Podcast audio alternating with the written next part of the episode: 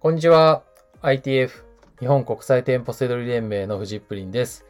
この番組はセドリ脳を育てるラジオになります。本日のテーマは、セドリと老眼の関係30代からケアは必要という内容になります。え老眼の話っていうとね、ちょっと恥ずかしいとかね、思う人も多いんじゃないかなと思うんですよ。うんだけど、タイトルでも言ってる通り、30代からね、もう進行しているもので、恥ずかしがってる場合じゃないんですね。で、セドリの場合はもう道具ですから、スマホの画面もしっかり見なきゃいけないですし、店内でポップだとかね、細かい、えー挙動、もう全部目で追っていくわけですから、もう、あの、恥ずかしいとか言ってる場合じゃなくて、ここはね、向き合い、向かい合っちゃった方がいいので、まあ、こんな話をしています。ね。なので、えー向かい合って当然、向き合って当然だと思ってね、ください。で、えっ、と、ちょっと調べたんですけど、老眼ってね、30代から始まるって言ったんですけど、えーピントがピタッと合う距離っていうのがあって、30歳だと14センチ、40歳だと22センチ、45歳だと29センチ、45歳の29センチ、まあまあですよね。30センチ離さないと、ピント合わないんですね。結構離れてくる感じ。で、50歳だと40センチ。55歳だと67センチ。55歳の67センチって結構な距離ですよね。離れないと、こんぐらい離67センチ離れないとピントが合わないそうです。で、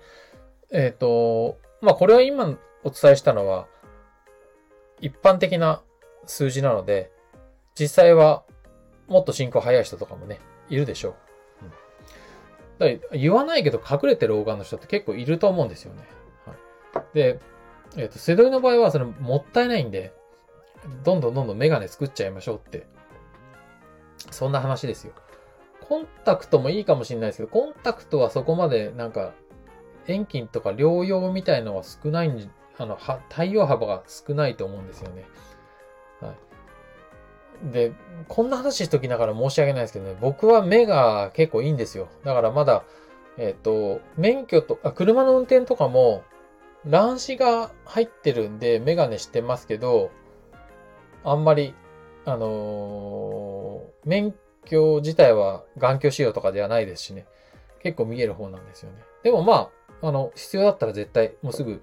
あの、老眼のメガネ作ると思います。で、その時に、えっ、と、キーワードですね。えっ、と、レンズの違いがあるんですけど、えー外面推進レンズと内面推進レンズっていうのがあって、えー外面とか内面っていうのは、その、メガネのね、ど、どこの部分で老眼の、えー調整をしていくか、補正をしていくかってとこなんですけど、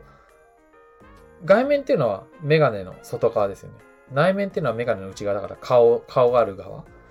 で、その違いがあるみたいなんですけど、えーまあどっちがいいとかそういうのはもう専門家に、あの、お任せするとして、で、今いいのはね、複合、あ、違う違う、両面複合累進レンズっていうのがあって、さっき言った内面も外面も両方使って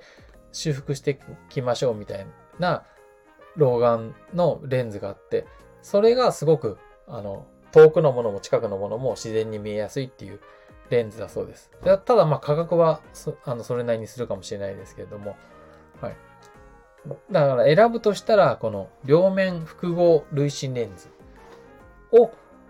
取り扱ってるメガメガネ屋さんに行かなきゃダメなんですよ。はい。で、これね、安売り店だと、いろんななんか、その、レンズの呼び方はなんとか累進レンズっていうのはなんか、よ、お店によって全然違うんで、その時に何を聞いたらいいかっていうと、両面複合レンズ？両面複合累進レンズ？この両面複合を扱ってるかどうかっていうのを聞いた方がいいです。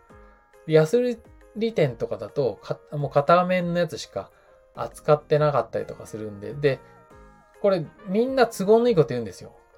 大丈夫ですよとか、あの、よく見えますよとかっていう、あの、メガネ屋さんはね、自分のところのものを売りたいからそういうふうに言うんですけど、この両面複合粒子レンズを使うと、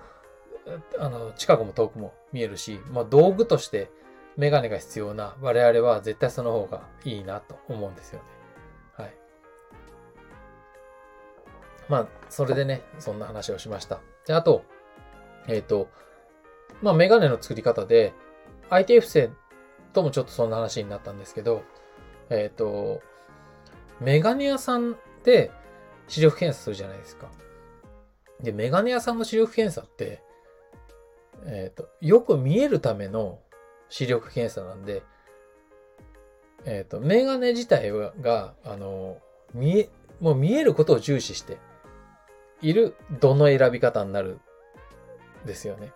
で、その時に眼科で、えー、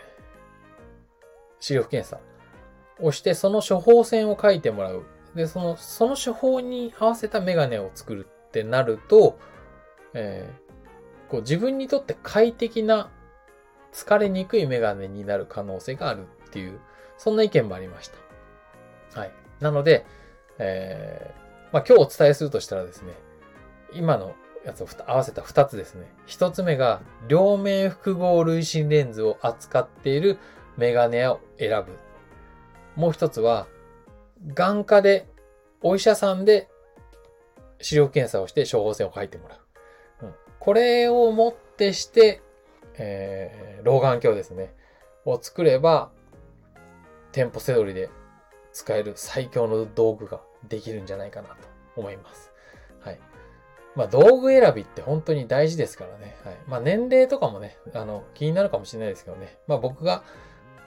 こうやってね、ラジオで話す分にはね、あの、わざわざね、人にいろいろ聞かないで済むじゃないですか。なのでね、あの、ぜひね、参考にしてほしいなと